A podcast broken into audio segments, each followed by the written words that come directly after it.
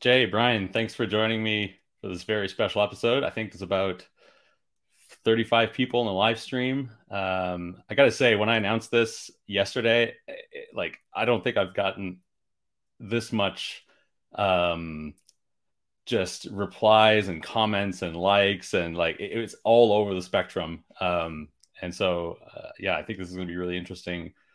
Um, first of all, how are you doing, Jay?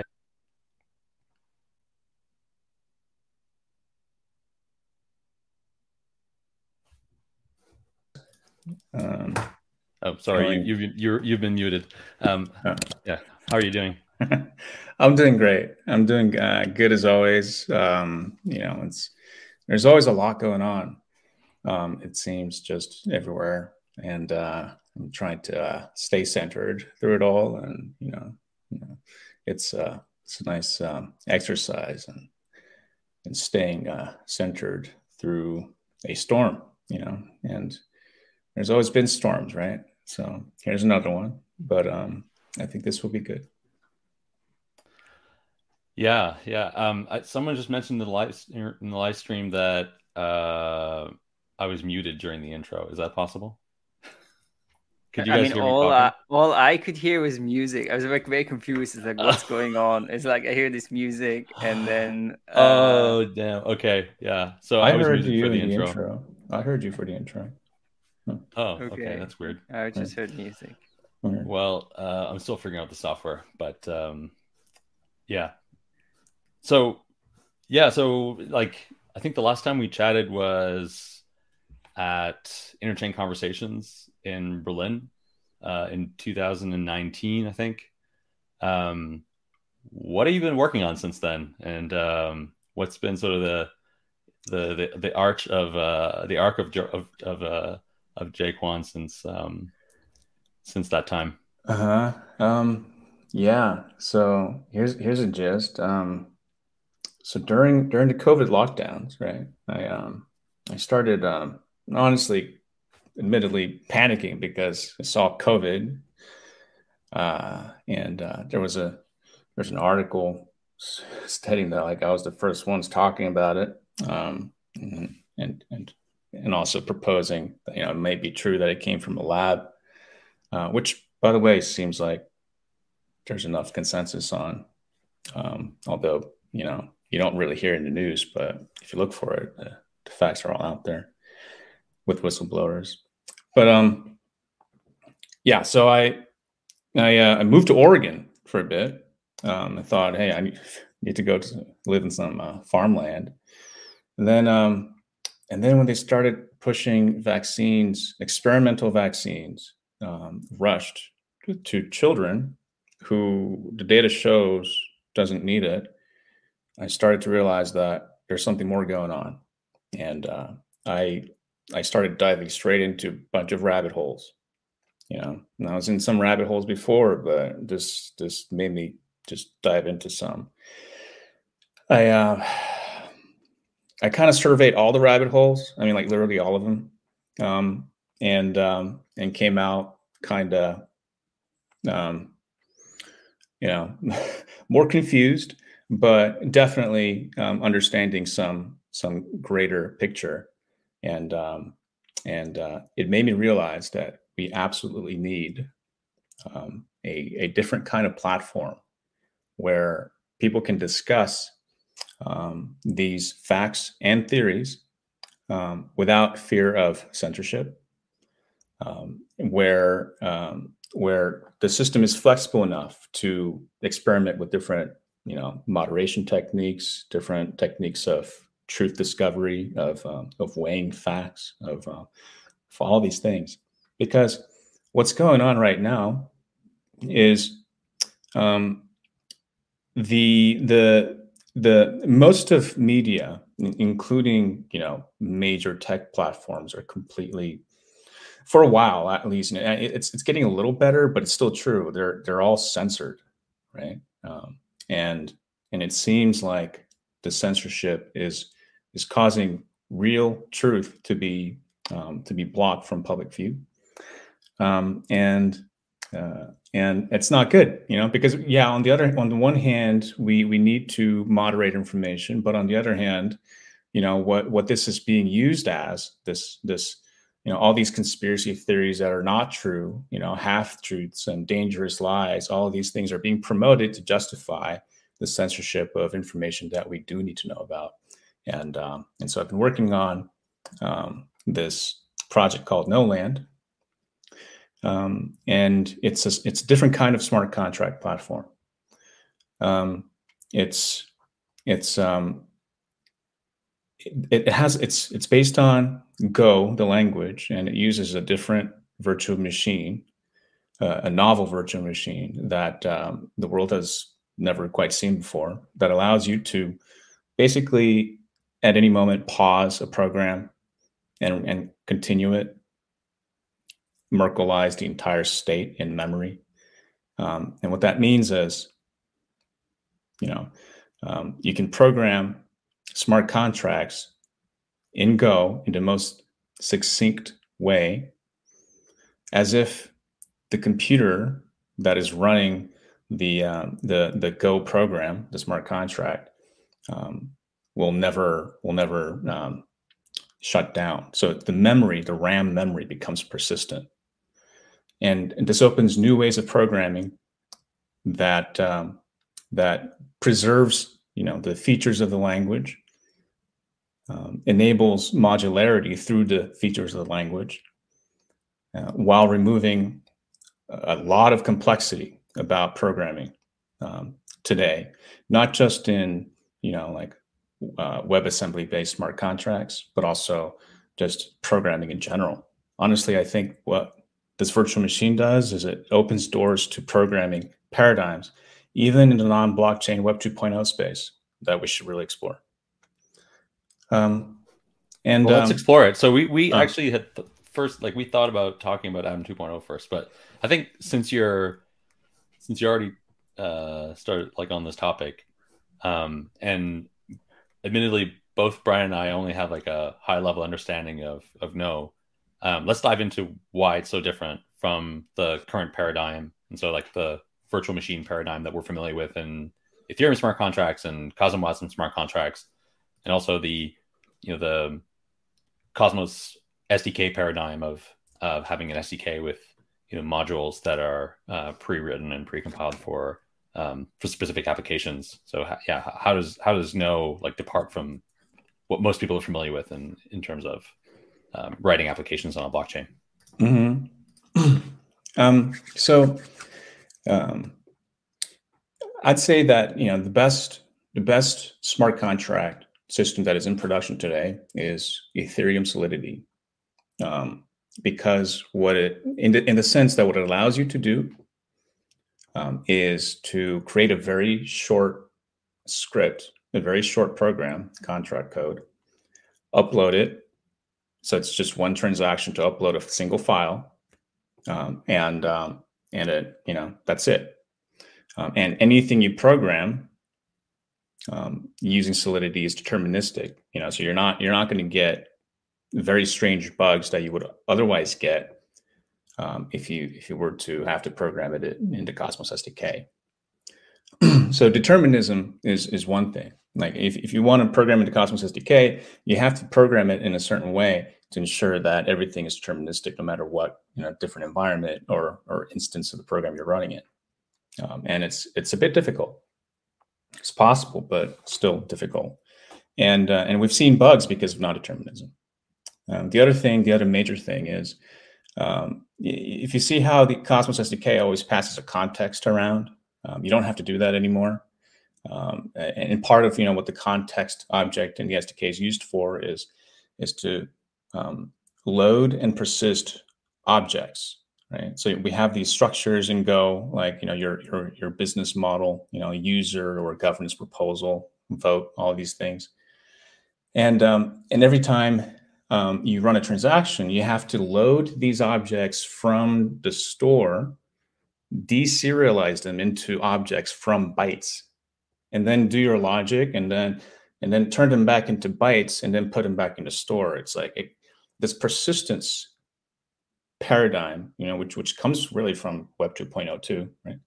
Um, is is necessary because um, uh, honestly, because we don't have the machine, we don't even have the right physical machine to do this.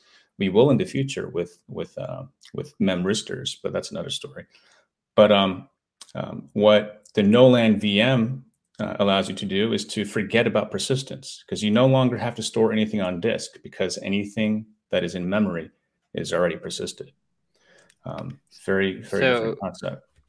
So I, I think uh, probably a lot of people are going to be like struggling with, uh, you know, sort of, what does that mean? And like, why does it matter? Can you talk about, um, I mean, it, in the end, right, from somebody using a, a, you know, a smart contract application on Gno.land, like what are what are the benefits that are going to kind of translate to the mm-hmm. user or to mm-hmm. the developer, maybe? Mm-hmm. um, I'll say um, two major things. One is um, it's very easy to understand Gno.land smart contracts. You can, even right now, if you go to test two dot gno dot land, and you can browse through to the to the uh, the board's smart contract, which is kind of like a little little subreddit. Um, you know, it's just a demonstration, but you can see the code. You'll see that there's only a few files there. It really could be condensed into a single file. And uh, everything is is you don't have to understand anything about you know um, a different platform. You know, you don't have to understand uh, a new paradigm. You, you can, anyone who understands Go can see these files and immediately understand what's going on. So, so it's the intuitiveness, right? That's new. Um, uh, and the other thing is, um, because it's it's so, you know, it's it's so integrated with language, um, modularity becomes you know uh, something that that is um, very accessible. And what I mean is, with uh, if, if you're going to program a smart contract in, in Rust, you know, which compiles to WebAssembly, for example, like you're gonna you're gonna uh, have to deal with messages being passed around, right? And so you have to understand a new paradigm of message passing. Um, and uh, whereas you know in in in in Gno.land, um, in Gno.land, the virtual machine, it's it's just the language features that you already know in Go. Um, you you import a package from a different place. It could even be a different blockchain. You know, maybe we'll go into that later. And you embed the structure in the parent structure. And that's it. You know, the um, the language features are are provided for you as the basis for constructing your smart contracts, and you know, it makes it all very simple. Um, so, and another thing to mention is okay, that in, in the long run, you know, and so like the virtual machine as it is right now, it's an interpreter. It's it's it's implemented in Go. It's good enough for production, but in the long run, as we optimize this thing, um, it will enable um, um, energy savings too, because you don't you don't have to do a lot of things that you would otherwise have to do, say, in the Cosmos S D K. Anyways. So okay, so basically, if I can sort of maybe rephrase what you're saying, right? So. Okay, the, the the simplicity of the smart contracts and the benefit of that might be security, no, because uh, it's easier to spot flaws if things are simple, uh, and maybe also from user security, or like you know other people can easier analyze the smart contract and know what's going on, and then maybe sort of the barrier to entry so that like developers can more easily learn the thing and create smart contracts is. Yeah, it'll open. Yeah, absolutely. Yeah. It'll it'll reduce the size of a team needed to create an application by an order of magnitude. It will increase by an order of magnitude the, the amount of developers who can who can program the smart contract and this thing at all, and and several orders of magnitude for in terms of people who understand the entire stack, because it's all written in Go and it's about Go. Yeah. So what about in I B C compatibility here and compatibility with you know, the existing Cosmos S D K and Cosmos paradigm? Um, can you address, uh, talk about how Gno fits into all of this? Yeah. Um, okay. So I'll, I'll talk a little bit about um, um, our, our plans, right? So these these might change, but this is um, This is how I think we should move forward with Gno.land. um, so first of all, we we want there to be a minimal token hub. Um, you know, that's that's the reason why um, I'm I'm pushing for Atom One, which uh, which I hope we get into very soon, um, because because Gno.land doesn't want to compete with the Cosmos Hub um, for token pegged transfers. Um, I, I think that's a that's a problem um, that that needs a specialized solution, token pegging, you know, token transfers, and, and the thing that Atom One is trying to solve, because the entire crypto ecosystem needs it, and it's important to get right. So we should we should pool our security into making a very secure thing, and then innovate upon there. You know, there can be more hubs, but we should get one hub right. So, um, sorry, what do you mean by token peg transfers? Yeah, what I mean is um, what I mean is um, uh, uh, uh, I B C connecting to zones. You know, the I B C currently in the Cosmos Hub is is is used for transferring tokens, right? It can be used for other things too, like smart contract calls across chains. So I'll, I'll paint an example. Another thing that um, that I B C will be used for for Gno.land is is you know besides connecting to the Cosmos Hub for token transfers, is to connect to other chains who want to import code from Gno.land. So we want to allow other chains, many chains, to to benefit from uh, and, and to use the Gno.land virtual machine, but also the code that is hosted on Gno.land. So you can import, you know, on, on another chain, say, you know, node dot world or jae kwon dot land or whatever, and say import Gno.land slash p slash whatever code you want, and boom, you have it. The only uh, there. What we're also um, trying to define a, um, a, uh, a license fee structure. So a portion of the transaction costs, transaction fees that are paid that use the virtual machine should pay back to Gno.land, right? Uh, so there's that. But uh, we're, we're, you know, our I B C connections to other chains uh, will not be for uh, the purpose of, you know, what Cosmos Hub is trying to do, but for allowing uh, the virtual machine, the smart contract ecosystem to, to be used all over the place, including chains that use uh, and support wasm. Any so, chain. I, yeah. I'm a little like confused by this. So, so let's say you have some code, some smart contract or program that's is on Gno.land or Gno.land, and then uh, there's another blockchain, and you said it could basically import code from there, so so it means they would like send an I B C transaction to Gno.land, and then Gno.land would send the code over, and then the code would run on that other chain. Um, or... Yeah, essentially, there will be relayers involved too. Yeah, but yeah, other chains can verifiably download um, and use code hosted on Gno.land. Yeah. But what's so... what's the benefit of that? Because because if the code's on Gno.land, I mean, but then would the other chain need some sort of a V M or like yeah it would it would need the same V M. yeah they would yeah. They would need to import essentially the same implementation, right, but as a module of the S D K. yeah so right. Think of Gno.land as like a GitHub for Gno.land smart contracts, right? And and you know, any website, a web two point oh website you create, you can import Uh, from GitHub, and and the tooling is, you know, transparent, so you don't you don't have to worry about how it works, but it just works magically, kind of, right? So that's the same idea. You can import code from Gno.land as if it was GitHub. In the first instance, you know, you'll just you'll you'll only be able to import code, um, uh, you know, um, but but in future um, iterations, you'll also be able to communicate with Gno.land, and there'll be interchain Um, Uh, messages, and also interchain state inspection. Uh, and what I mean is this: in Gno.land, the virtual machine Merkleizes the entire state.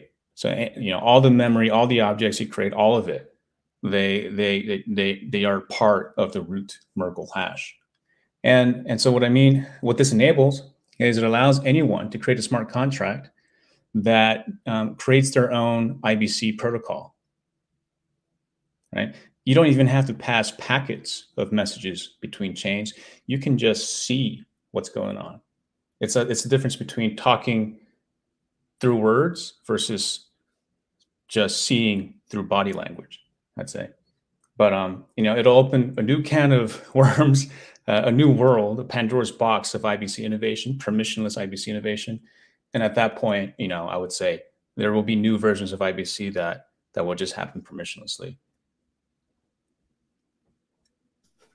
So let's uh, let's talk about yeah your your constitution proposal that you that you've posted to GitHub and also on the governance forum uh, that you've titled Atom One. What's the motivation behind this document, and you know, where does it fit in the context of you know prolonging the hub and ensuring that the hub remains relevant long term? Mm-hmm. So um, um, when the when the hub was conceived, right, um, it was uh, it was called a hub, and there was there was very explicit visual imagery of how the hub has spokes around it and how the hub is is primarily solving for token transfers, and that's that's what was communicated. And, and we talked about how this system can scale to allow many transfer you know, transactions, other transactions, new application transactions throughout the entire ecosystem, but still um, benefit from having the hub transparently, accountably tracking, you know, where the tokens are. Um, and, um, and um, you know, it, it was implicit because there was no constitution, but through, you know, various conversations and writings kind of scattered throughout, uh, for me, um, the... The goal was always to um, basically create an alternative financial system, right? To create the backbone for an open, decentralized financial system. Um, and, and that means, you know, solving what and trying to solve what Bitcoin's trying to solve, but going further to allow scaling, right? And, and not just Bitcoin, but any kind of token. And, all right, so... Um, The thing that that um, that I didn't like about the Atom two proposal, uh, more so about the the way it was pitched, was that it it um, it didn't it didn't educate the use the, the people, the readers. Uh, it didn't educate the cosmonauts about um, about the alternative, you know, kind of default plan of basically, you know. Um, creating this this base layer upon which, you know, what I mean is, I think it's much better to double down on the original vision of the Cosmos Hub being a platform upon which new products and new innovations can be created permissionlessly. To the so, extent, yeah. Yeah, well, so so that's interesting. Um,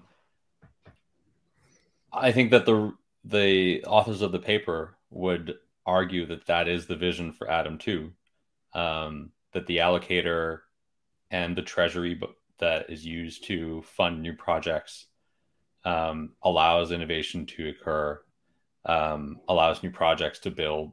Uh, their uh, interchain security uh, is also a big component in Um, bringing new projects to the hub that leverage security and leverage um, the and that sort of benefit from from the economics of hub security.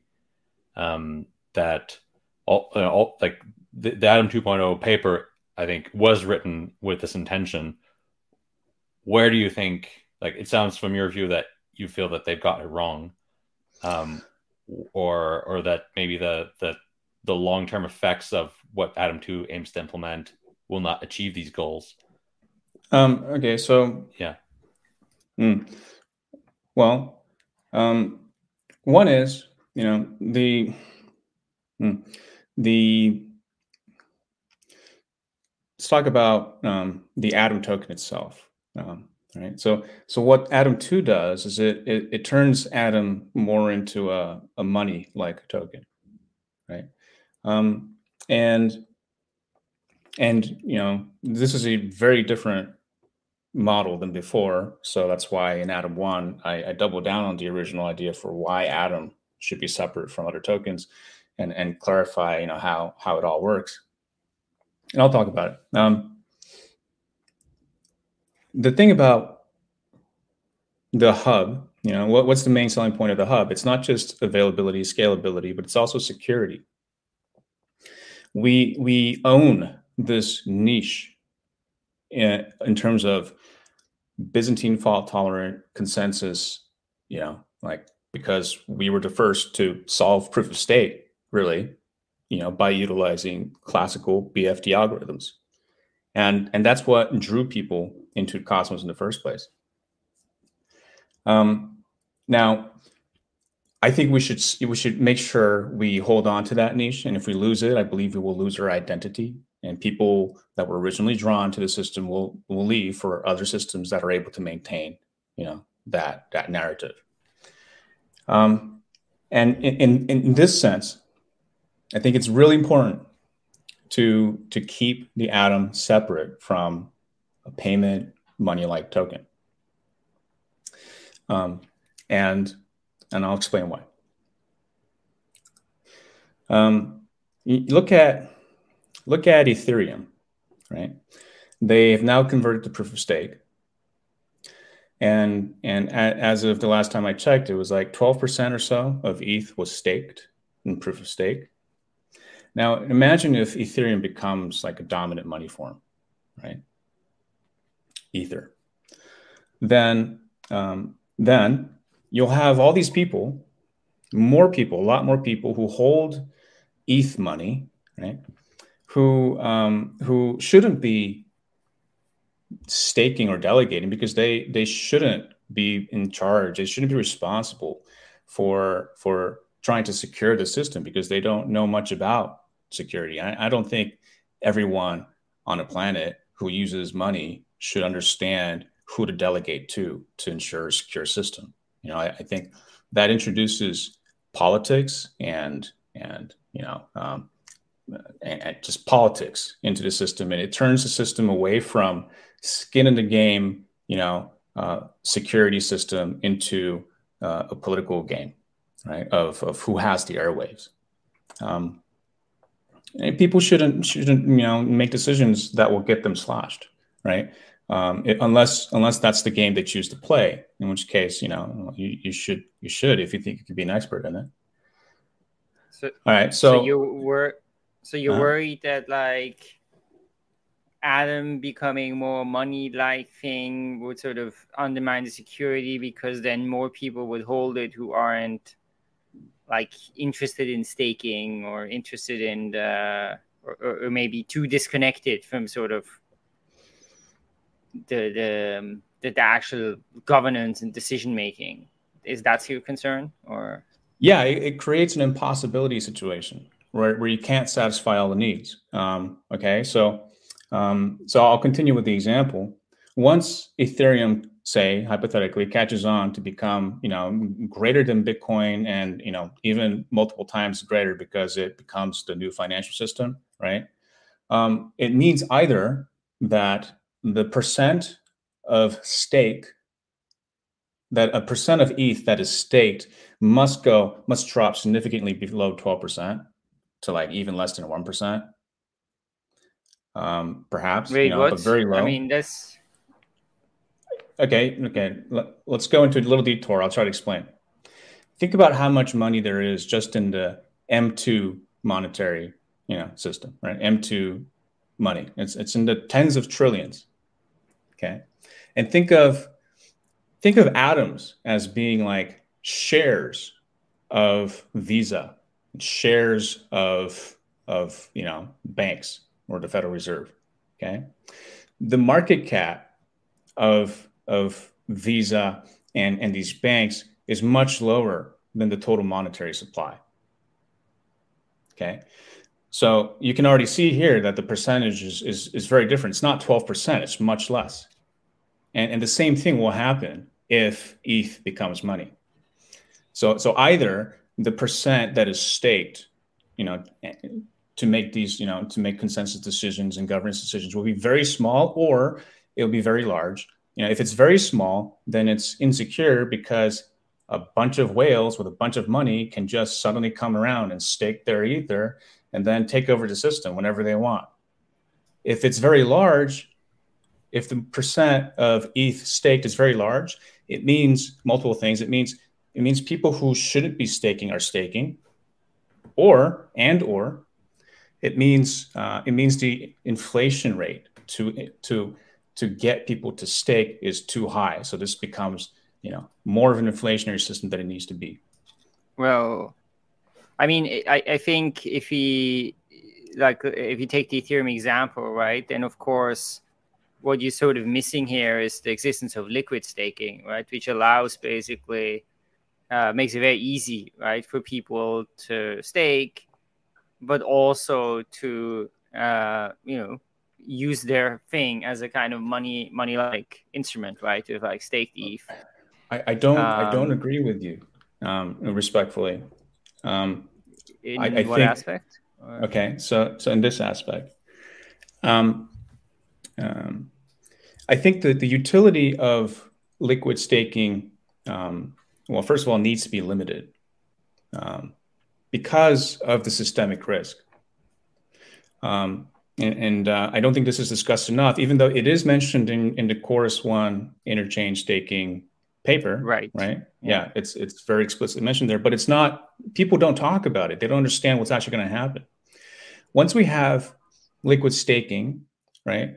Um, people are then going to create um, uh, services that uh, that incentivize people to put their liquid staking into that service, right? And this service is going to, um, it's going, you know, in a good liquid staking system, you know, there, it, it, you know, uh, it, it uh, this, this giant pool can very well become um, uh, uh, the thing that controls governance of the, the, the original staked atoms. So it creates an incentive for people who have, you know, who have capital to, to come in and basically fuck the system, excuse my language, by by you know, creating another Luna like situation. They'll, they'll make it, you know, beneficial for you to put your liquid stake in there, and then they'll use that power to then take over and destroy the original system, you know. So are you, destroy are you profit by the T P risk of governance takeover? So essentially, just to kind of lay, lay this out here, so you've got a liquid staking provider. um Currently, in the way that liquid staking is set up, you, so you have staking shares, you move those into the liquid staking provider. They now have control over your stake, but the way that most liquid staking providers in Interchain currently are set up, they're set up in such a way that um, the users uh, maintain their uh, their governance rights. So uh, users are are able to uh, maintain governance rights over their tokens that are staked through this liquid staking uh, service provider. So you're concerned that there would be some sort of a malicious takeover by these providers, um, or mm-hmm. that, that this would be possible, and that that they could essentially take over governance. Yeah, I mean, that's this is just one example of of what may happen, right? And what's sure, what's certain is there's not enough discussion of how to prevent these scenarios. Uh, a discussion of, um, of of what are what are all the failure scenarios and how do we prevent it? It's, it's I don't see enough discussion on that. The only place I saw this was in the Chorus One paper, but I think there are many other ways um, to to exploit the system too. You know, I mean, it. it um, okay, um, which which I can't even understand well because I'm not I'm not a you know financial derivatives guy, but I'm, yeah. I'm sure you know there are ways that people can describe better than I can. Um, here's another example. In the Quicksilver white paper, you know, one of the major um, starting points is that, well, the amount that you can get slashed is only five percent. So ninety-five percent of the atoms are just are just staked and bonded without any utilization. And that's used as justification. But the fact is, we need to get away from just the five percent. There should be cases where one hundred percent of the atoms are, are slashed. So, so it, it kind of, you know, already, you know, that assumption, which is already in the uh, Atom One white paper, already kind of, you know, nullifies that. Very. What what would be those scenarios? What what what are some examples where you think one hundred percent uh-huh. of atoms should be slashed? Okay, um, uh, when more than a third of um, the staked atom holders uh, and, and the validators thereof participate in a complex attack, whereby they um, fork the chain. Now, if you fork the yeah. chain, I mean, you participate in that, yeah, you, you should you should get slashed entirely. But that would happen anyway, I think, in, in such a scenario, right? I think people would basically right. do a hard fork and actually... Right, uh, right. It would I mean, happen anyways, but it, yeah. but what it does is that destroys the original assumption around liquid staking, which, you know, because of the violated assumptions would have huge repercussions. Yeah, I mean, I, I think you're, you know, like you're totally right, right? When we wrote this research paper, and for those who don't know, basically, at Chorus One, we wrote in like twenty nineteen, we think a lot about liquid staking, right? And think a lot about, you know, the different risks, and we wrote this paper on there, uh, which uh, maybe you can link to. Um, And yeah, we were thinking a lot about these different issues. And, and of course, this discussion happens even today to some extent in Ethereum, right, where people are worried about Lido. And, you know, that basically with the success of Lido, that you almost start having this kind of other layer of control over the Ethereum network, which ends up being like, you know, the Lido governance and the L D O token. So I think there's definitely been discussion in Ethereum about this. And, you know, when we were working on like kind of designing the Quicksilver ideas, we did want to preserve some of the some of the features of uh, the Cosmos staking model, in particular that people choose their validator and that people can participate mm-hmm. in governance. Because mm-hmm. a lot of uh, liquid staking systems, you know, they kind of lose that, you know, because you're putting your tokens in and then there's some separate process that chooses the validator and, you know, the governance is kind of like, uh you can't exercise it anymore. But of course, you're still right that I think liquid staking does open up different risks and attack vectors, and uh and and I agree with you. I think there's probably there's not enough discussion about it, but I guess the challenge is also that it's really hard to understand what are the risks, which ones are likely, how, how could they happen. And at the same time, I think you have a big, you just have a big uh, pressure, or you have a big incentive, you know, for liquid staking to happen. And I think it's kind of widely seen as something that's inevitable uh, Ooh, because I... it has those strong benefits. All right. So, so okay, here, here's one criticism of the Atom two I paper. If I understood it correctly, it seems like what it's saying is, okay, well, you can already do interchain staking with interchain accounts. Uh, some non-native liquid staking. You can do that through liquid uh, interchain accounts. But it, it says then that we should also create a, a, a native way to do liquid staking. And, you know, I guess the, the, the presupposition, the assumption is that that will limit the amount of liquid staking through interchain accounts. But I don't think that's true. I think um, interchain accounts is already powerful enough that you can try to do whatever else you want on the hub, but the interchain accounts is already flexible enough that, you know, people will, you know, it, it will not, you know, the, the native solution will not limit the non-native solution. I, so, I mean, my understanding of the goal uh, of the liquid, the, this native liquid staking solution isn't to limit uh, the usage of interchain accounts, but it's actually to accelerate liquid staking adoption by no. allowing people to liquid stake without having to go through an unbonding period, for one. Uh, okay. And, well, because I think the sort of, you know, the larger hmm. thesis of the Atom two point oh paper, hmm. which I'm, I mean, there's a lot of things I like about the Atom two point oh paper. There's some things I'm like less sure about. I think this idea of like Atom becoming kind of like this widely used money, I'm I'm not sure about it. Um, but I think the idea is that, okay, you want to get a lot of people move to Atom to liquid staking so that those liquid stake tokens can then be used, you know, across this interchain economy, and that this way, you know, Atom becomes more established and more integrated and more valuable. So I want to say two points here. One, and then, you know, another, okay, just one point to complete this thought for me, which is, um, um, so going back to what I was saying with interchain accounts, I think we need to, because of the systemic risk, we must limit how much is staked through interchain accounts.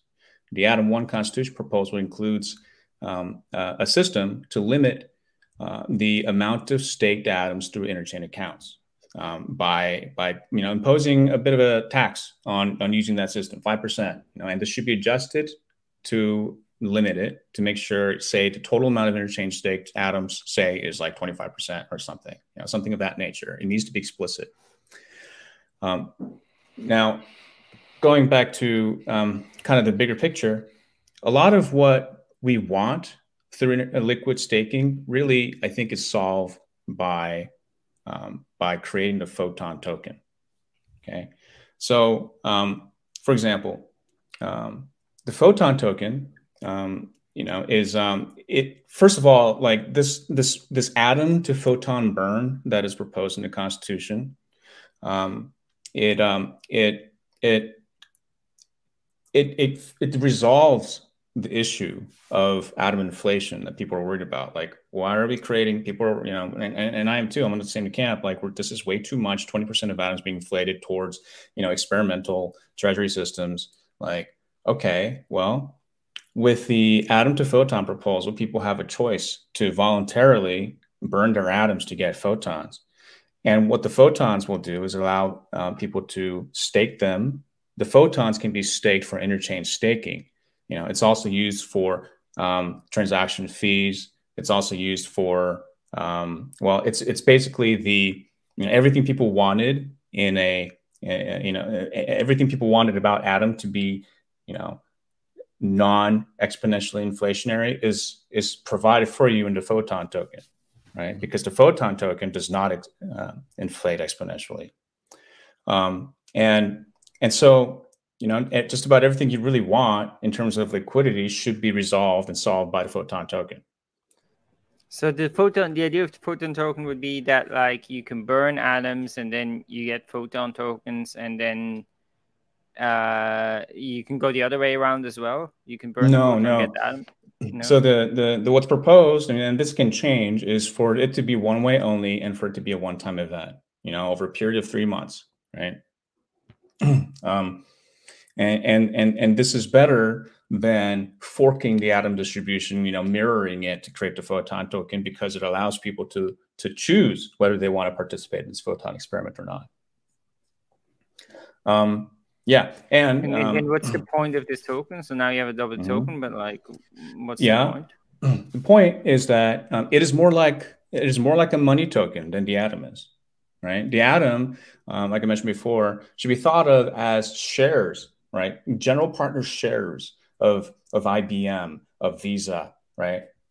Um, and, you know, going back to, I'll just reiterate, you know, because, you know, even the market cap of what Visa is like three hundred, four hundred billion dollars, quite a lot. But if Atom were to become money, that amount, you know, four hundred billion dollars put at stake by a bunch of, you know, whales collectively in order to take over Cosmos is like an easy deal, right? So, Well, we, so by having this atom-photon distinction, it creates a barrier, right, that allows the system to be to remain secure despite a bunch of whales trying to take over the system all of a sudden, right? So okay, yeah, it solves. I think, the, I think sort of the I think the concern would be here that, you know, one is Atom has like a known brand, it's listed on exchange, it is like it, it, you know, there's there's a there's a lot of weight behind it, right? So the idea of like, and, and it's already used to some extent a, a little bit in this kind of interchain economy, and now you sort of, you know, trying to uh, accelerate that, whereas a Photon, like, that sounds like, okay, it would just be some new token that um but like, why would that become mm-hmm. yeah well used? You know, okay, it's like, Right, right. Why? Why would people care? Well, I mean, if we see that this is a better system because it preserves security and it creates a a, a token that uh, is is the token to use for interchain staking, so already has utility not only for transaction fees across zones hosted by I C S, but also bonding. What do you mean with interchain staking? uh huh. What I mean is, okay, I wrote this in the Atom One Constitution, so so I'll just briefly summarize it here, right? But the whole point of the atom is to ensure that two thirds of it are staked, the majority, super majority are staked, right, for securing the Cosmos Hub, right?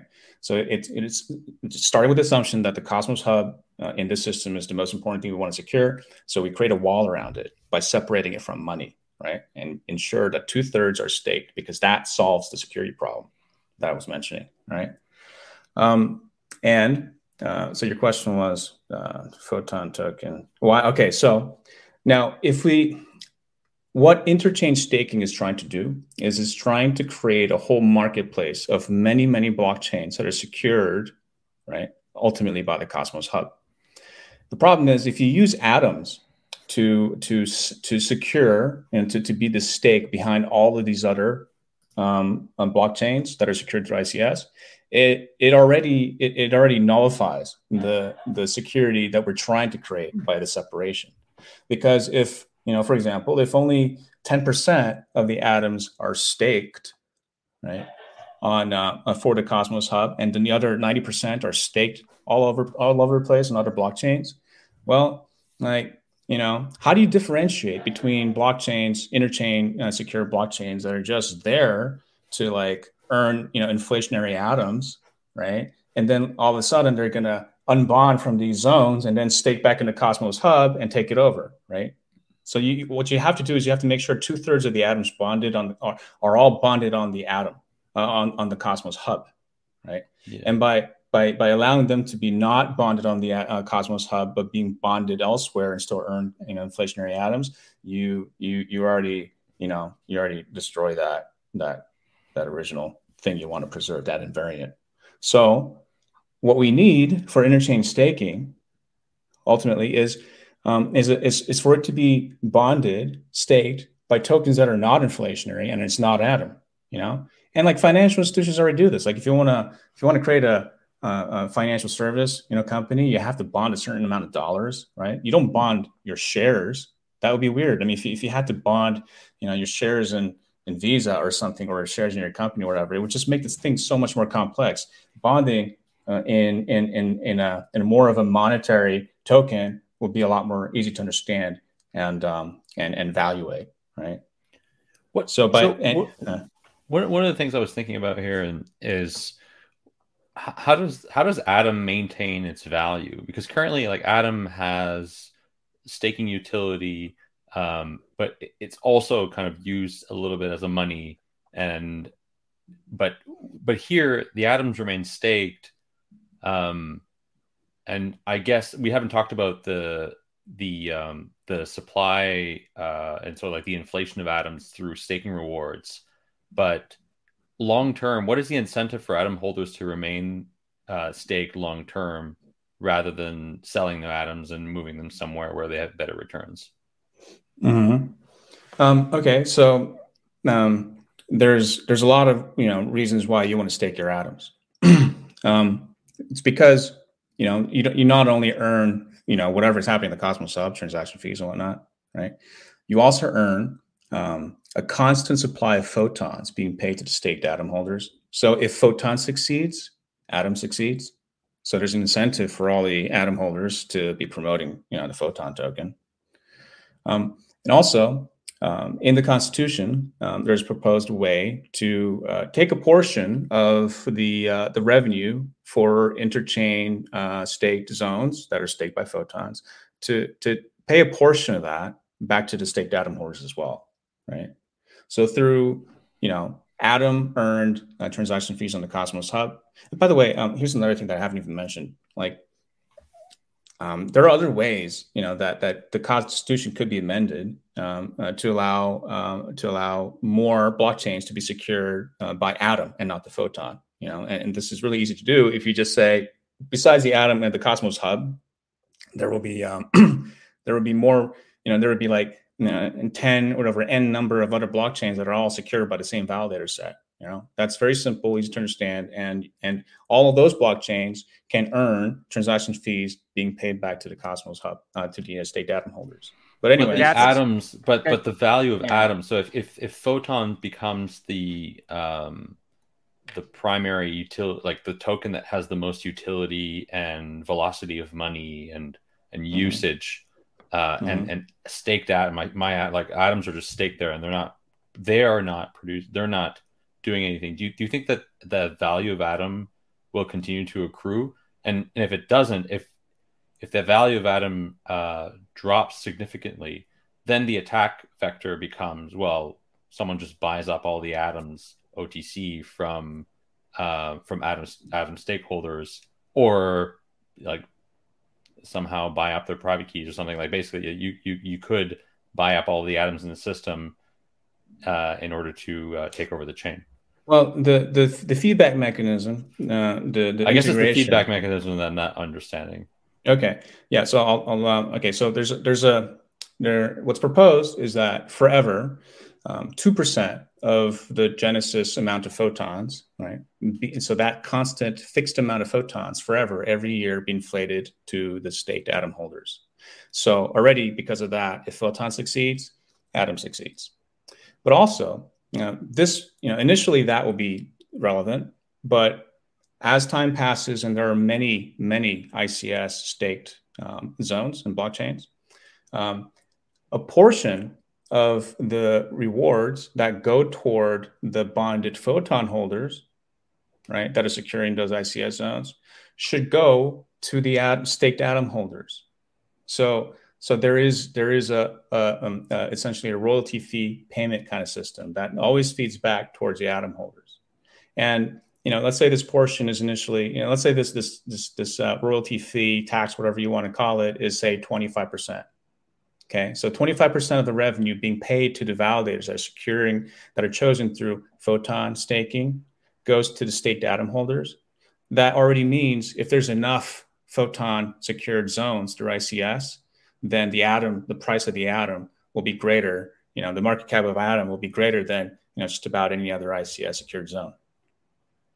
I mean, I, I feel like the flaw with this a little bit is, so when you look at Interchain Security right now, then, you know, there seems to be pretty good traction, right? In that there's like, you know, real interest from different projects that want to use Interchain Security. Why do they want that, right? Because the Cosmos Hub has a secure validator set. Uh, it has a, ho- a, a big amount of um, value that's being staked, and that's kind of, you know, slashable and guaranteeing the security. Because the chain has been around for years and has functioned well, um, and, and they want to kind of leverage that, right? So I think the idea of saying like, okay, we're using the Atom Cosmos Hub validator set, we're using Atom as the staking token for Interchain Security, and to secure these other chains, that seems like, you know, a very straightforward and logical way for the Cosmos Hub to sort of, you know, offer offer its security and and sort of validation services to other chains and, you know, monetize it. Now, I think if you if you say there's another token that's being staked, uh, I mean, I, I think, first of all, I think that that would not have the same appeal. I think the other issue here is actually, even if you take a, a little bit of step back, right, I think um, Interchain Security actually seems to be pretty far, right, and going pretty well, and and it's of course not designed with another token in mind. Now, I guess you could you could launch something, right, that uses another token, but it it's it, I I think that's that's not like a discussion. Uh, even when you had all this white paper discussion, right, there's a lot of discussion around the Atom two white paper, but I think this isn't. This hasn't been something that I feel like has really um, been on people's mind much at all. Yeah, well, that's why we're here. Um, so, uh, so okay, so like in this model of, of I C S that you see happening, right? Um, um, who are the validators? Are there more validators in the core Cosmos Hub validators, or? Um, or only the I Cosmos think initially Hub validators. It's the Cosmos Hub validators. Mm-hmm. Yeah. So, okay, there's a, there's definitely room for expanding the Constitution to allow a special case of Interchain Security that is that uses atoms, like I mentioned before. You know, um, here's here's kind of the problem: um, the the the distribution of of atoms uh, of voting power in the validators is is wildly different. The top validator versus the bottom validator has has just, you know, orders of magnitude difference, right? So so you know, here's my follow-up question. In this interchange staking system you're talking about, um, do the validators volunteer to participate in Interchain Security, or um, or does everyone need to participate at once? I, I think right? uh, in the beginning, uh, everything everybody needs to participate. Okay, so this is the exception I was talking about. The simple uh, simple model of interchain security where the entire validator set is participating in other zones.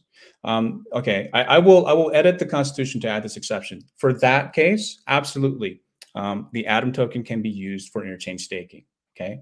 Um, the problem is once you deviate from that, and you have interchain stake zones that are um, that that that allow for voluntary, you know, um, uh, uh, then then you know it becomes impossible to ensure that there's any sane Nakamoto, con, you know, coefficient, right? Um, it just becomes very difficult to ensure that. You can also, yeah. so so that's the that's the problem with deviating from everyone has to participate. It's simple replicated security.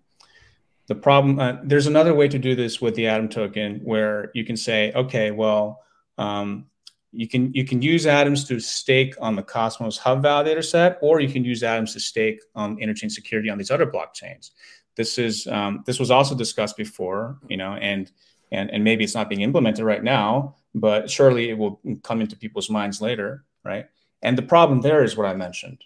Right, that now you have Atoms like ninety percent staked elsewhere, ninety-five percent staked elsewhere, only you know five, ten percent staked on the on the Cosmos Hub, and and this destroys the invariant that we're trying to preserve, which is that two thirds of the Atoms are staked in the Cosmos Hub. Um, and there's there there are there is room to to um, to create you know solutions that try to mitigate Um, um, all the problems we've discussed, including ensuring that the Nakamoto uh, coefficient is is well preserved in interchain staking, and I do think we should explore those. Um, and I think uh, I made a mistake in the current draft, the Constitution, to not add these. Okay, but um, what what I'm describing with uh, with the Constitution is you know uh, an additional, uh, a different kind, um, uh, an alternative. Uh, interchain staking system that that requires the Photon token really to work. Okay. What are you what are your thoughts on mesh security, and how how does how do these considerations play out when uh, hubs or sorry zones are securing other zones uh, bilaterally? Does the the, the, the, the yeah. these security uh, uh, concerns uh, hold up at that point? Um, I, I think mesh security is is is inevitable.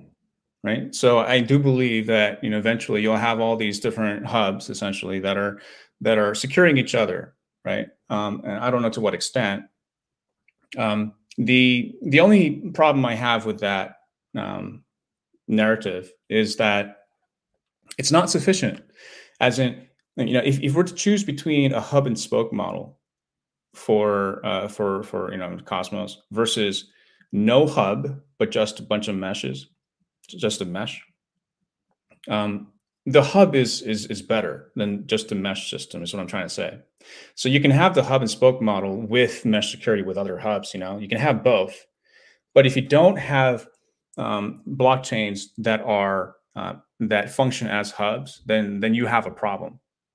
Okay, the problem is that you know. At some point, you know, always there will be issues where a blockchain fails, and people are going to want to recover from this uh, failure of the blockchain um, uh, through through manual means by judging, you know, by looking at what actually happened and saying and determining, okay, we should all recover this way, right? Um, the hub is where that you know the recovery decision should be um, should be exercised, it should be enforced through a singular place. If you don't have a singular place that that is um, that is um, where, where this decision is delegated to, you've got you know n number of blockchains that all need to act you know in this in the same coordinated manner manner, and and that's basically impossible. So you're, you're yeah, but isn't that just up to the market in the end? I mean, you can't force um, you can't force chains to you know build on the hub. I mean, of course, like the hub will. Um, we'll push for chains and we'll do like business development for chains to, to build there. But people are building their own chains. People are building roll-ups. People are building whatever whatever they want. And it, it's it's it's not a given that things will um, uh, will kind of emerge in a hub and spoke manner.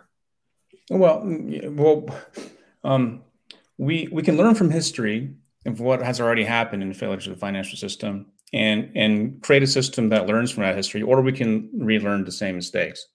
So yeah, I mean, yeah, if we just ignore the past and let the market build, and, and then yeah, we won't have hubs perhaps, and then and then there will be a failure that cascades the entire ecosystem, and then people will say, "Holy shit! Like a bunch of these blockchains failed because of cascading issues. We need a hub." You know, so we yeah. can, we can go that route. No, I mean, I, I agree. Like things, I, I think there are a lot of uh, examples in nature and markets in sort of human coordination where uh, things exist in a hub and spoke like way. And, you know, one way, one thing is like uh, air travel, and the other is uh, like the internet, right? Like the, the, the architecture of the internet is essentially a, a hub and spoke um, um, kind of like a network of hub and spoke like architectures. And so maybe like, maybe the market would just naturally uh form in, in this in this manner, but it's not like a yeah it's not a given, like I'd say. Well, you know, if well all we need to do is, you know, if if the assumption, if the if the um premises are true, you know, and and, and the conclusions are true, then we just have to um we just have to communicate it, and we just have to you know um to to show people this is why, and then the savvy investors, the savvy um, you know, creators will understand, and they, they will naturally choose, you know, a solution that has already thought of these issues, you know. Mm. Um, the problem is when when we disagree internally and we can't agree on um, on what the, the vision is, right, then, you know, we, we can't do that. But that's, that's also the reason why we need a constitution that, that lays out Um, what is the design, you know, which, you know, the, the, and, and the reasoning can be written in the Constitution, but I think it can be implied through commentary, right? And so it could be separate, but, um, you know, I'll just, you know, that's one reason, because it, it allows us to be coher- coherent about, you know, what we are building, which solves the problem that you mentioned.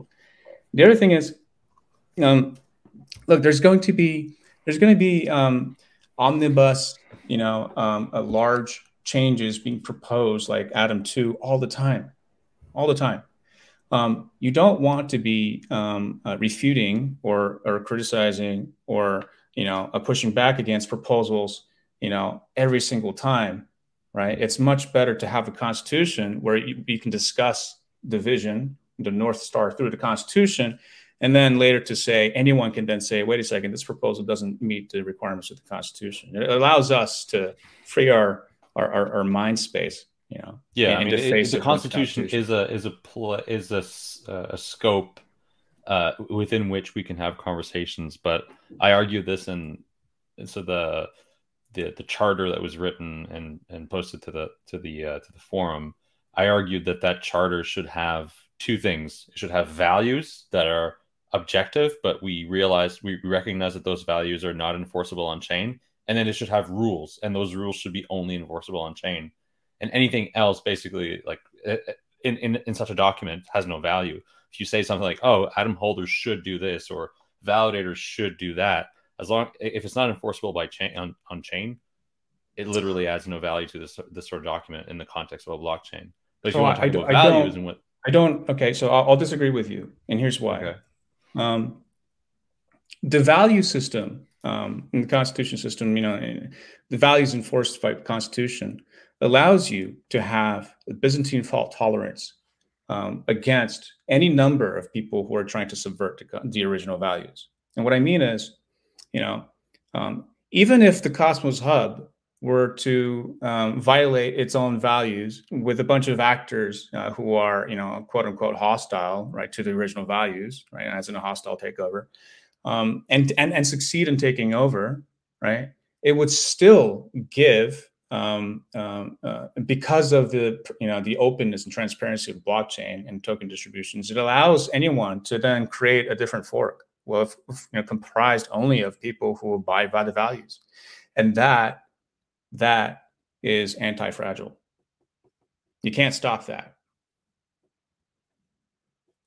Yeah, no, I, I hear that point. Um, I just yeah. think that, you know, since values can change over time, you know, we're in a, we'd be in a situation where we'd be constantly like updating uh, constitutions, and I guess like that that that's possible. But well, you know, uh, and, and also other people can enter the system that necess don't necessarily, because it's an open system. And I think that one of the values should be kind of credible neutrality and and uh, resistance to censorship. And if you have people who enter the system that don't necessarily adhere to those values, like, look, there's lots of people on the internet that have different values. They all use T C P I P. They all use like the underlying uh, technologies of the web, um, even though they don't share. Uh, they don't fundamentally share the same values. And I think that blockchain should strive at something similar. You know, the, the way to solve that is was um, what was the platform. The way, the, the way to solve that was the platform originally proposed by the Cosmos Hub to allow anyone to create any blockchain, even connected to the hub, that, that, that can function as a hub itself that has different values. So, you know, I, in that sense, I see um, the, the, you know, the desire to change the nature of a hub from its original design into more of a, I would say, more of a centralized thing um, is, is itself, you know, it's, you know, it, that's what bothers me the most about it. It's the hub, the hub already provided the platform to allow you to create your own experiment. You know, why, why are you so, so intent on changing the nature of something and creating existential risk when it wasn't necessary in the first place? Yeah, I mean, I, you know, when I when I think back to um, sort of the, the beginnings, right, of Cosmos, and there was this idea of the Cosmos Hub. So my my understanding of that was at the time that with I B C, okay, you can have like direct connection, you know, I've chain A can send an I B C packet to chain B, but that this was kind of problematic for one reason, right? That let's say you now have token, some token that lands on a chain, but it comes via a different route, you know, that then it's basically like not a fungible token. Um, and, you know, other things like, um, you have to have way fewer connection, right? Let's say there's like the Cosmos Hub is connected to like a hundred chains, and, you know, some chain just connects to the Cosmos Hub, and all of a sudden they're kind of indirectly connected to all these different chains, and, you know, that like upgrades would be easier. And so there was, I think, a bunch of reasons uh, given why this sort of idea of this I B C routing hub uh, was powerful, and, and why the Cosmos Hub would, would fulfill that role. I think what we have seen is that hasn't happened, right? Instead, we've basically had, I think today, right, all of the I B C transfers are, you know, just between two chains, right? We don't do this kind of routing through another chain.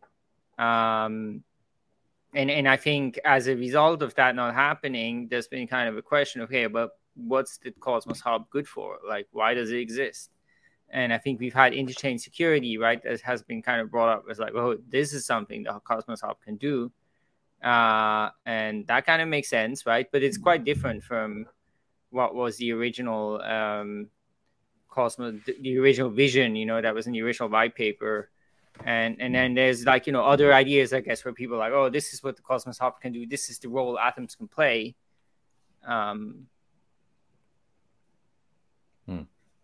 So I, I want to ask you, Jay, like where you see the overlap between Atom One and Atom Two, and this is a question that's been coming up in the comments. Uh, mm-hmm. What, where, where do these two proposals overlap, and what is, let's say, like the compromise that um, mm-hmm. that's possible here? Yeah, you know, I mean, we already made one compromise just in this discussion regarding uh, interchain security through atoms, um, and uh, thank you for that. I'll update the Constitution. Um, And, uh, you know, from my perspective, I, I definitely want the Constitution. I want a Constitution that preserves the original values, whether or not it will pass. You know, we'll see through governance. I want to see the governance happen. Right. I want to see who's in, who's for it and who's not. I think that, that just seeing that would be very powerful. I suspect it will pass despite everything, which which I think a lot of people might be surprised by, but I still suspect it will pass. Um, what I want is uh, for Atom One to pass first, you know, but okay, what I want is for Atom One to be modified um, through these conversations to address all the concerns of Atom One. And then I want, um, I want it to be addressed in such a way that what we want in Atom Two can be accomplished in, you know, within the framework of Atom One, right? Um, so then I want Atom one to pass, and then I want the modified Atom two to pass as well. If that makes sense, right? Just as long as we have a constitution and we can um, secure the original vision and, you know, solve all of these, you know, and preserve all the all the qualities that we want, you know, with all the justification, it allows people to understand, you know, what is the utility of the atom? Why, why does it make sense? You know, why do we need a photon? As long as people understand, you know, through a constitution document like Atom One, then I think we will, we will be much better off no matter what we do. What what's the likelihood, do you think? Because I, I mean, I, I've been following the Atom two discussion, and then started following this discussion, or at least like your your proposal here. I don't see a whole lot of conversation happening between those two group, groups. Maybe I'm missing that those conversations, but it, it feels to me currently that the dialogue, there's not a whole lot of dialogue, or that dialogue is doesn't appear very constructive. Is that a good representation of what's going on? Um, yeah, you know, honestly, it seems like there are there are two sides to this story, right? There are people who want Atom One, and there are people who want Atom Two. You know, and, and there's there's a mix too. Yes, sure, but it, it does seem like there's not enough conversation between the two, and um, I attribute that to, honestly, the divergent visions of Atom One and Atom Two, um, and you know, um, so. It's a tricky situation. Um, I, I do think that there needs to be more conversation uh, around, you know, uh, around both. I've asked questions on the Cosmos Hub forum that, you know, last I checked wasn't answered, for example. Um, I'm happy to answer any questions by anyone, but no one's asking me questions from Atom two, uh, really. Um, and, and or if they, if they have asked, I have answered, but the conversation hasn't continued. Um, and uh, yeah, well... Uh, we will see what happens, right? What, why, why do you think, um, I don't know, were you, were you consulted, or did you at all, uh, like your name's not in the Atom two paper, but at any point when the authors of this paper were, were writing it, were you consulted or asked your opinion or, or any of this kind of thing? Um, no, nothing at all. Nothing. Yeah. You know, th- there's a, there's this narrative that like, you know, I haven't been, you know, contributing anything. I haven't been involved in Cosmos uh, or development, et cetera, et cetera. It's, you know, to some extent true because I've been focusing on Gno.land, right? But like the reason why I, I got out of all the politics and discussions in the first place was because since the very beginning, you know, from my perspective, there was there was a coordinated effort to remove me from conversations because people, you know, thought I was difficult or whatever because we had a difference of vision. And And this is the honest truth. Um, I, I, you know, and, and I have tweeted about it, but whatever, I don't want to dwell there. Right.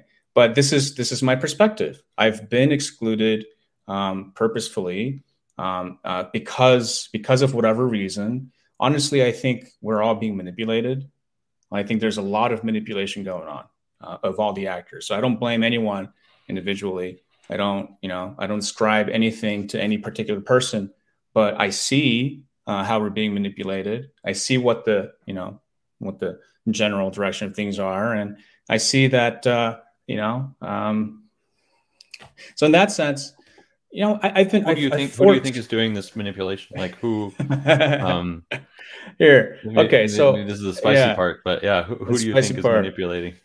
Okay. Okay. Look, look, there are people who are hurt because of my behavior, right? I was, I was, I was, um, you know, like I'm, I'm almost like too unyielding in some sense from the perspective of others because I have a particular version and I want to see it executed. And every time, you know, it deviates, you know, whatever. And and sometimes I'm not always available because honestly, before I was doing so many things, right? And just getting burnt out. I couldn't do everything on time. You know, but on the other hand, I get it. I'm not always the most available. And, you know, those are valid criticisms, right? So maybe, maybe people are really upset about that.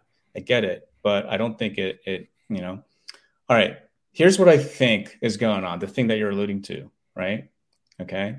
These are facts from my perspective and you can, you're free to disagree, but look, there. We're here to hear you out, man. All right. Um, J F K was assassinated after he's, he said that there is a monolithic, ruthless conspiracy that operates in the dark. Okay. Senator McDonald This interview is not even, it's not even easy to be found. It's censored. You're going to have a hard time finding it, but it's it's linked to from the Atom One Constitution. He literally called out specific organizations, including the Rockefeller Foundation, nineteen seventy, and said there is a conspiracy to very slowly introduce a global world order. Literally said new world order. Now, what we have experienced through COVID. Now, if you if you look hard enough, you will see it, the facts are already out there that Fauci, um, when he was head of N I H, funded the Eco Health Alliance, and you know um, funded this gain of function to engineer you know COVID nineteen or COVID nineteen like viruses. You know, but the, if you if you listen to the whistleblowers, such as the ones you know retweeted by Kim dot com and even before, right? It's pretty clear that, that it seems like Eco Health Alliance is the one that created COVID nineteen. Okay, so the COVID nineteen was engineered, and then they came in and started enforcing mandates. Now, which organization, you know, if you look at which organization altogether has been most like vocal in the in the, in the lockdowns, you know, um, where the head of this organization like boasts about having infiltrated Canada's cabinet, you know, and Canada was really locked down. Where you see the members um, uh, are the ones who are enforcing these lockdowns, like Gavin Newsom in California, right? And Trudeau, right? Even Fauci, okay? Um, where they say, where, where, where they want, you know, not just the vaccines, right? Mandates, but they want digital I D, right? And central bank digital currencies. Where, look, it's like, this organization has been pushing global control grid for a long time, and they've been executing it, and they've even been boasting about it. It's it's all out in the open, okay? So, um, if if they if if this group as a whole was able to stop the world through their vaccine mandate with the virus that they probably engineered, right? What what are they doing in blockchains? Because that's the other thing they're they're interested in controlling. What Where are they? Well, you know, I see hints of it. Before I joined back as C E O of uh, A I B, this company was tweeting support for the World Economic Forum, you know? Um, I don't know where that came from, but I just see enough signs of it. You know, like this company, gosh, um, while I was tweeting all these things, nah, God, look, I'm not going to go into the details, all right? I'll just say there, there seems to be There seems to be something going on more than what meets the eye, all right? And and given given the you know the the facts of the matter, right? That they've even stopped the world. I mean, it's not surprising that they are swarming all over this place because Cosmos was the first to solve proof of stake, and the Atom One Constitution is the thing that is the alternative to the financial system and the antidote to you know global control through central bank digital currencies and digital I Ds, right? So it's not surprising that they would have all their focus all over this place. So I don't, I'm not saying it's one hundred percent true. I'm just saying, what if it is true? What are the chances that it is true? Just consider it. Don't don't don't brush it off. I'm not ascribing it to anyone, but what if it is true? And that explains what's going on. We should be wary of it. We should consider it. So, some of the things that came um, up, um, yeah, go ahead, Brian. No, I mean, I, I just wanted to sort of, because like, you know, you're saying things and then there's like, there's like some aspects where I'm like, you know, kind of like in agreement on some level, right? Like, I mean, for example, you look at something like C B D C. I mean, this is like very clearly uh, something that's being promoted. I mean, in the end, like, what is it about, right? It is about uh creating tools for some kind of like totalitarian control, and and I I I don't believe there's some sort of you know colluding organ like explicit organization you know coordinating all this. I think it is more something that like governments just have this natural tendency that they go towards more rules. They, they more certainly control. have a habit of doing so. They have a habit, they have a bad habit, right? of controlling oh, people. And then, well, and then, of course, uh-huh. it doesn't, was COVID created in a lab or not? It doesn't even matter. I mean, maybe, maybe not, right? But in the end, like that kind of thing, like what is the reaction to it, right? The reaction to it is, okay, we've got to like control this thing. And then once you have some tools of control, right, they extend.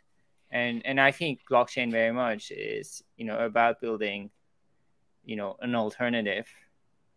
Um, but yeah, look, I guess look, look, look at nineteen seventies. Senator McDonald talked about the Rockefeller Foundation and a New World Order and a very slow takeover for a globalist state. His plan got shot down days after. You look at the Rockefeller Foundation and they're, look, just look up the lockstep scenario. They put out a pamphlet with four scenarios, and the first one, the lockstep one, which they published before COVID came out, is exactly pretty much what played out. Okay, just consider these things. I mean, okay, is there no conspiracy?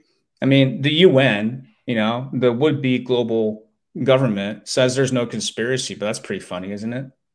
Um, uh, these entities exist.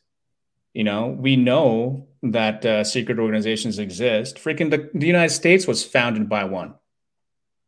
Did you know that before George Washington, there were other presidents in the Continental Congress? Some were even black. George Washington was not the first one, but we've we've been we've been, you know, we've been educated to forget the other things. Yeah, I mean, like I think my my sentiments echo uh, those of Brian. Uh, when it comes to this stuff, it's like I, you know, when it comes to to like COVID, for instance, um, I, I do think that there isn't an, an, uh, an, well, I think my opinion changed about this over time, right? I think like at the beginning, certainly there, I think a lot of people were in a very cautionary kind of um, stance, and over time, as we got used to uh, the mass, like. The, the the ways in which we could protect ourselves from COVID, um, vaccines, et cetera. Um, I felt that there was a, a, a lingering amount of control, where at least where I was living in France, that was unnecessary, like too much control. And like I got frustrated about this all the time. But I feel like it, it is just an, uh, a function of states that they tend towards control more so than sort of this kind of sh- idea that there are... Um, nebulous organizations that hold the strings, like, you know, the puppet strings, the proverbial puppet strings. Um, Have you seen the McDonald interview I mentioned? No, I, I don't know who that is. Okay. Well, Senator McDonald, look it up, nineteen seventy. The thing is, you can't even find it. You know, demonst- you can see for yourself that there's a censorship regime when you try to look for this video. Yeah. Okay. Maybe, maybe touching on this, and I'm, I'm bringing this up because so many people asked me to bring it up. And you know, when I went into this interview, when I went into doing the research, I had like, I didn't know that this was a thing. And so in in the comments, in the tweets, people shared these, uh, this GitHub repo, which I'm sure I'm more than, I'm certain you know what I'm talking about. Um, I, I'd like to give you an opportunity to maybe address, like to ask you how you feel about what people are saying regarding this GitHub repo and what, um, yeah, what like, you want to oh, yeah, straight about yeah. this? Yeah, yeah. Okay, so right, so so uh, Jacob Godikian um, has been has been posting um, files from a repo that I shared with him a long time ago. Um, there is a README file, a root README file in the in the docs files folder that explains why I put the files there. It says very clearly that I don't I don't condone any of these. I don't I don't. And they're provided as is. Here, I can literally read it for you. Second. Uh, C D.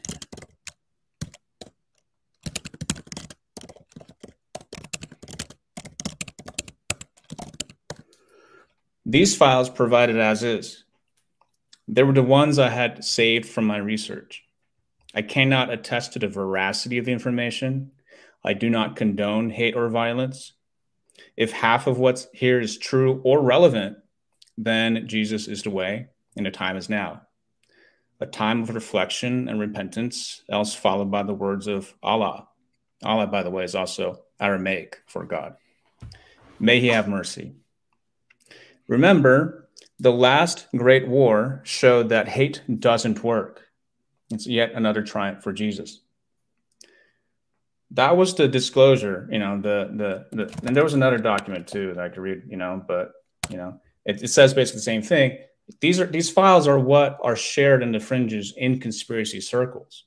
We can censor them and, and pretend like they don't exist, or we can try to learn what the conspiracy theorists, you know, are, what, what kind of theories they're talking about and help them dispel, you know, falsehood, so that we all come to a conclusion about what is actually true and what is happening. Otherwise, we're just forever going to be divided into camps, and we'll be fighting ourselves without understanding why, right? So, that, so that's, the, that's the harm of censorship, and that's what's going on today. The, the reason why Gno.land is, is cr being created is so we can have a censorship-proof discussion forum where we can actually, you know, experiment with ways to distill truth from all these crazy theories, right? And if there's any truth to any of those things, then, then then we should, you know, consider what to do about it. But we shouldn't just ignore it and shame people for sharing these things, especially the way that it's been done out of context. And calling me a Nazi? What kind of Nazi says, you know, can you imagine Hitler saying, I'm a spiritual Jew, you know, and, and I support love over hate, and we shouldn't condone hate? You know, does that make any sense? No. What do you mean by, what do you mean when you say that you're a spiritual Jew? Because uh, I've, I've seen that tweet, but I don't know what it means. Okay. Well, you know, what it means is you believe, you know, you have, you, you have, you believe in a higher being, you believe in purpose and the spirit that this higher being is trying to, you know, give us. Uh, you believe in, you know, adherence to truth. You believe that humans are flawed, right? But that we can, we can, listen to the words of the past that are distilled to help us and guide us, the word of truth that was distilled through the past, you know, as much as, you know, a genesis of the Bible is hard to believe. I don't think that's really relevant, because it's really more about, you know, the evolution of our understanding of the greater, you know, world and the greater universe. And, and the difference between the Old Testament and New Testament is really what I mean when I say, you know, trust in Jesus.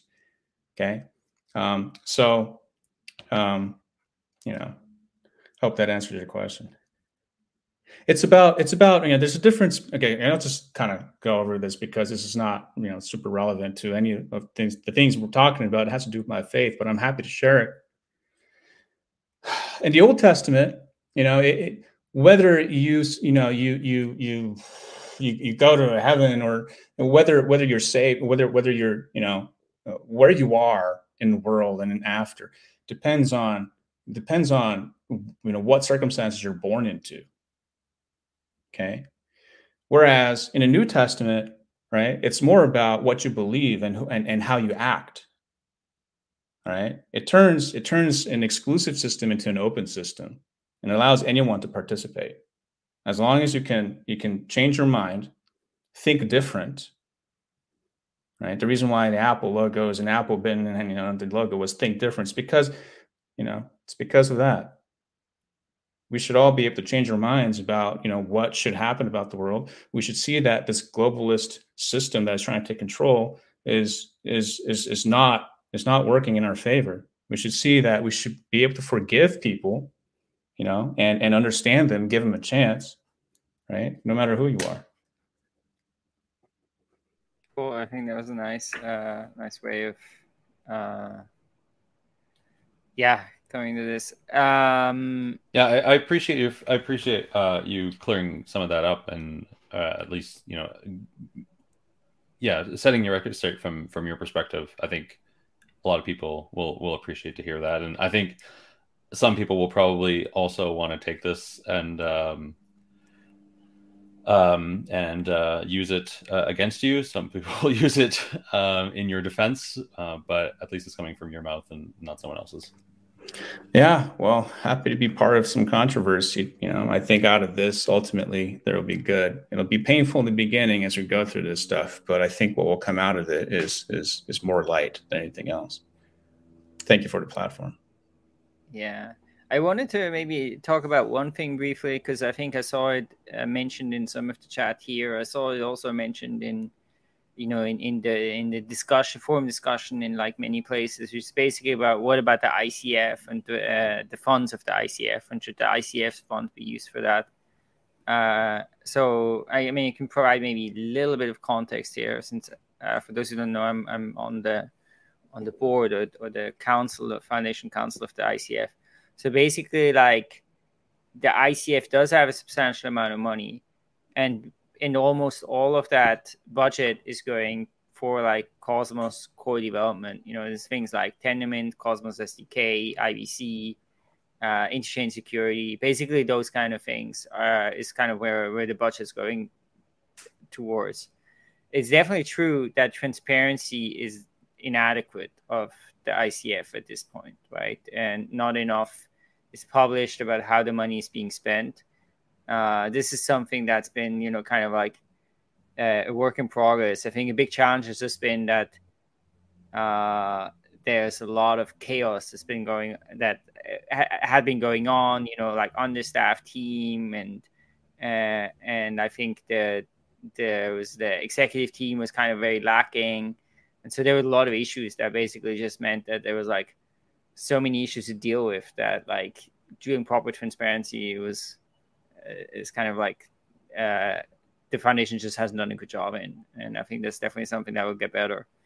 Um, so, yeah, so I just wanted to basically like, okay, where does the funding go to? It basically goes to those things, you know, all, for with the vast majority. And and so I think, for example, if you look at the Atom two and this treasury thing, like you wouldn't, the I C F wouldn't be able to like fund such a thing, even if we ignore like, the um, legal challenges that there might be with it, you know, without having to cut back on a lot of the funding for core development that's happening today. So I do, I do think that when it comes to, for example, if, if people want something like the allocator, or where you have basically a large pool of funds that's like controlled by governance and like deployed in this way, I think the only sensible way to do it is through, you know, some kind of inflation mechanism, right? Whether that's uh, changing the community pool tax or uh, or the way it's proposed now to basically have, uh, you know, governance vote on, you know, minting atoms and then, you know, putting it into some other governance mechanism. And I think, uh, yeah, there's obviously a lot of questions about how would the other, other governance mechanism work and how it would be controlled and like, Uh, there's obviously going to be a huge amount of work that needs to go into that so that people feel like this is comfortable and done in a good way. But yeah, I just wanted to provide yeah. this context. Yeah. Okay. Thank you for that. That's a really important point. Um, okay. So um, uh, I think the inflation, yeah, should go, should go to the community pool, if any, right? Um, there's, I think uh, some inflation makes sense, but it should be part of... Um, Um, uh, yeah, yeah, okay. It, it should be part of a of a of a white paper that describes various things you want to do. Yes, that's true. Um, but I don't think it is. It should be the Atom token. I don't think we need it to be the Atom token. I think twenty. You know, the amount proposed first of all was way too high, and now I, people there's there's some consensus that okay, that number needs to change. Sure, but look look at the Atom One Constitution proposal. Um, we don't even have to inflate any atoms. Okay, first of all, here, here's a yeah, here's a point that I want to mention that I forgot to mention. Part of the reason why there was an initial atom, you know, inflation was to fund for various things, but also it was part of a story to create a deflationary token, right? So I've been saying, okay, we sh- we shouldn't think of it that way. We should we should focus on keeping two thirds bonded on the Cosmos Hub, and even still. Even though the inflation rate is exponential today, what the cost, what the Atom One Constitution does is it allows the inflation rate to go to zero and even negative. Okay, because if there's enough revenue being earned through staked atoms, too many people will bond, right? So it might even be like eighty percent, ninety percent. Well, we need to bring that back down to two thirds, sixty-seven percent, for there to be a market of atoms. So the the the, the, the inflation rate might even go negative. Okay.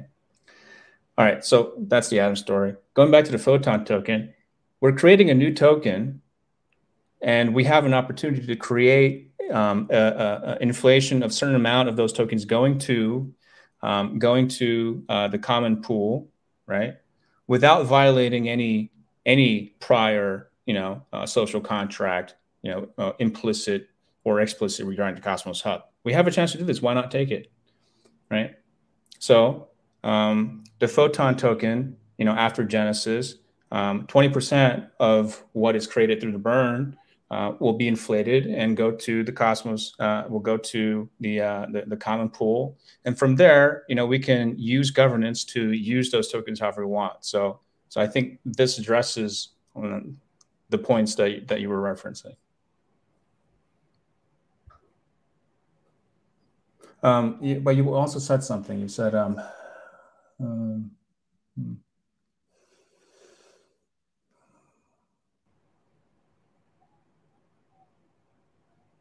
yeah.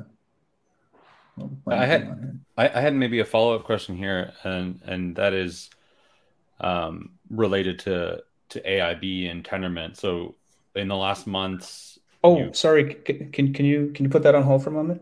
Yeah, yeah, sure. Okay, regarding the I C F, right? Okay. Um, yes, it's true that the I C F, um, it, it can't do certain things, right? And it's going to be hard for it to do certain things, sure. Um, but uh, even if it can't put money in a DAO, right, and allow, you know, the blockchain to do its thing, with, you know, uh, even if regulations don't allow that, what we can do is go ahead and create Um, uh, uh, DAO systems, accountable, transparent DAO systems that, you know, that function um, with, you know, with, with roles and, and missions, right? And, and and that allows people to to to to make decisions and and, and keep people accountable. Um, even if it doesn't have any money to spend, it can have essentially, you know, proposals for how to spend that money, and it can allow the I C F to be the ultimate um, uh, uh, token holder with veto power, right, on on the Cosmos Hub, and and and this is laid out in the Atom One Constitution. It allows for any DAO system to to function however it wants and be, you know, official DAOs, treasury DAOs of the Cosmos Hub, and it also allows for there to be an M of N, you know, um, uh, address, uh, which can be comprised of, you know, Interchain uh, Foundation members.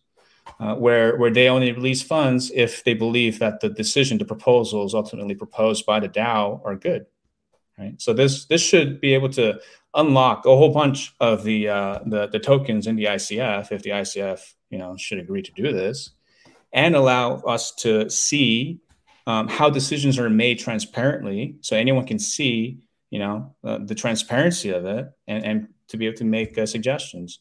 It also, you know, the narrative here is that um, the I C F is funding for, you know, different DAO uh, systems and, and user experiences. We, we need to do a lot of that in order to create any complex DAO system. If we want really anything to do with, if we want Atom two, we need this in the first place anyways, and we're not there yet. So why don't we focus on allowing that to happen? And here's a way to do it with the with the funds of the I C F.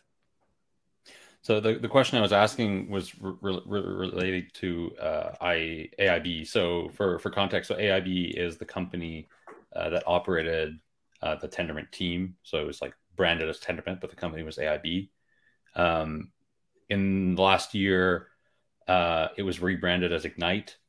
And then um, it was announced early later that Ignite, the Ignite team would um, would kind of fork off as its own team, and that a new company, new Tendermint, would come into existence, or at least a new team uh, operated under I B.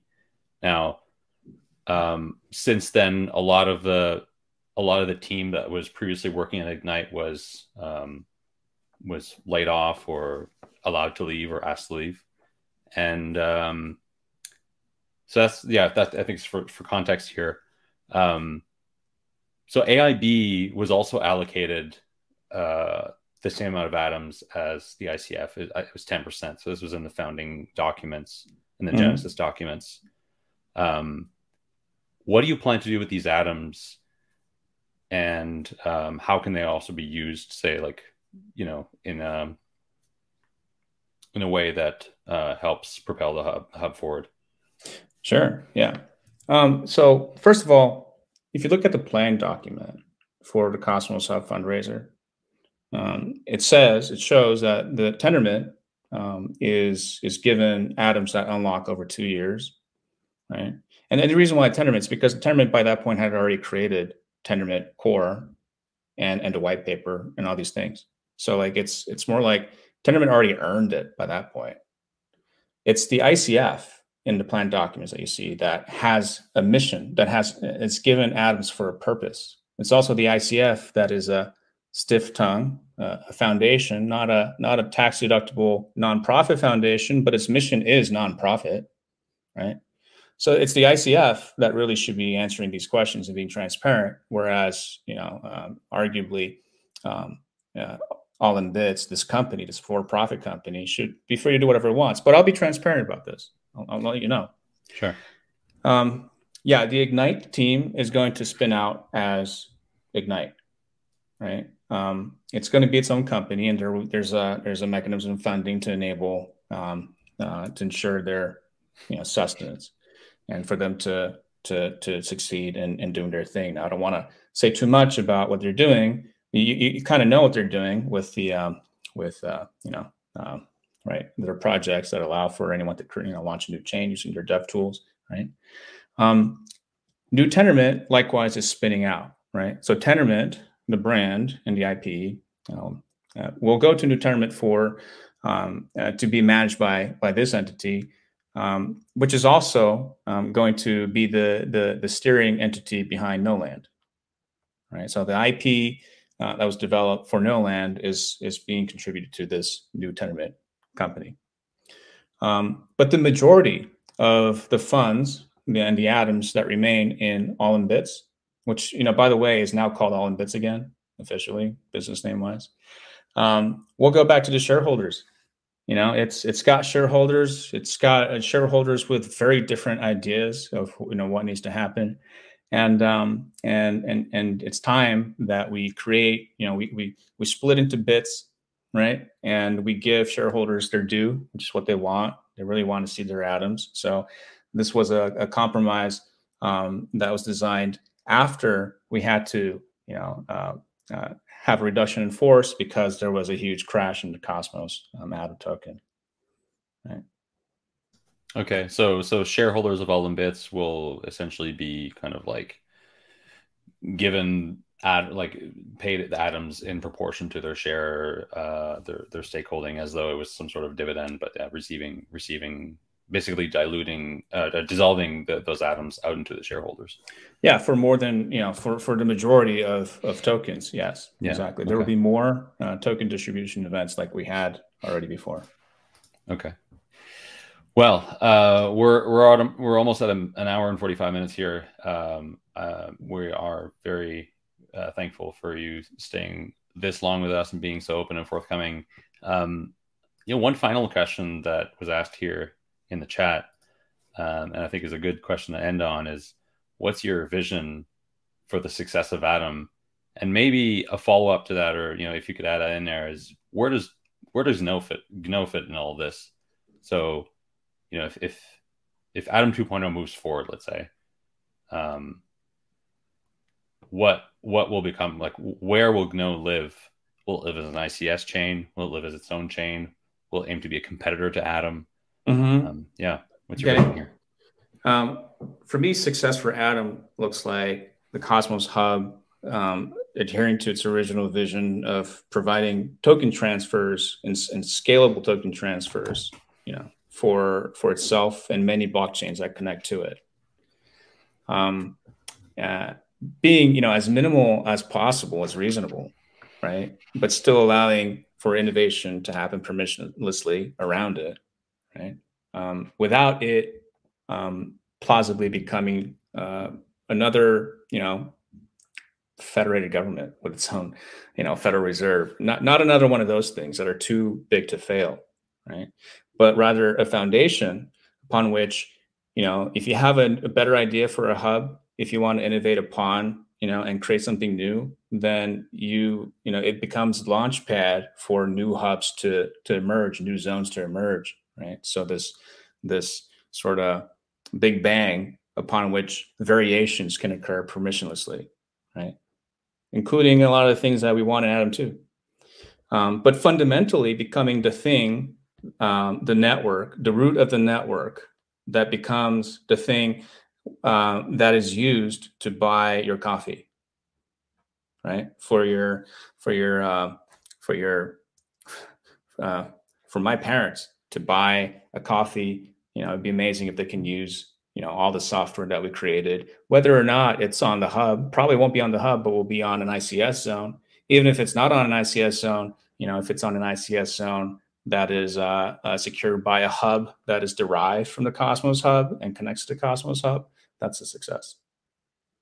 Right. Um, with regards to Gno.land, um, it's not it's not trying to solve the same problem at all. Um, it's trying to be like GitHub for for Gno smart contracts. So uh, it's not competing with the hub in that sense. It doesn't want to solve that problem because it's got enough problems of its own, right? And it has its economic model of its own through uh, I P uh, license fees. Uh, but it will also connect to other chains, you know, for the purpose of uh, enabling the Gno smart contract, virtual machine, and ecosystem, right? So uh, will it be hosted by I C S? Um, the root chain, probably not. Not for a while, unless uh, it becomes, you know, uh, solid and, and and there's a there's a clear need to. But I think I think we have enough of an economic um, uh, uh, a picture, an economic model for it to not require it. So we'll see. You know, I'm open to it. I just don't think it's something that's priority. But there will be for sure I C S. You know, if I C S succeeds, there will for sure be I C S secured zones that are running Gno.land smart contracts in the Gno.land V M that also connect to Gno.land and pays uh, license fees back to it and imports code and so on. So I see I see a symbiosis between a financial backbone and an application backbone. You know, and I don't think Gno.land is going to be the only one. You know, I th I think there are so many other languages where we can create something like Gno.land, right? Every language that you know uh, is going to have its own niche, you know, of users, so they will all be separate, you know, systems. Cool. Well, yeah. Thank, thank you so much. Uh, thank, thank you. Thanks for sharing all of that. Yeah. Thanks for uh, allowing me here on this platform. It's been a pleasure. Um, and uh, looking forward to the next one in a few years, right? Well, maybe not in a few years. Uh, maybe, maybe. Uh, Maybe, you know, we, we need yeah, to have these conversations a bit more more often. For sure. Um, thank you, Jae, for joining us today and for for being so generous with your time, uh, being uh, also open about some of the, the tougher questions uh, that are not always easy to, you know, to to address. Uh, also, thank you, Brian, for for joining me as as a co-host here on on the InterOp. Very happy that you um, you also stuck around. My pleasure. Yeah, and hopefully uh, we can do this again sometime too. Um, and thanks to all of you for joining the InterOp. Uh, we were consistently about one hundred thirty people in the live stream, so I think it's probably one of our most successful live streams so far. Uh, if you like the work that I'm doing, please consider subscribing and uh, tune in for new live streams every week. So we'll see you next week.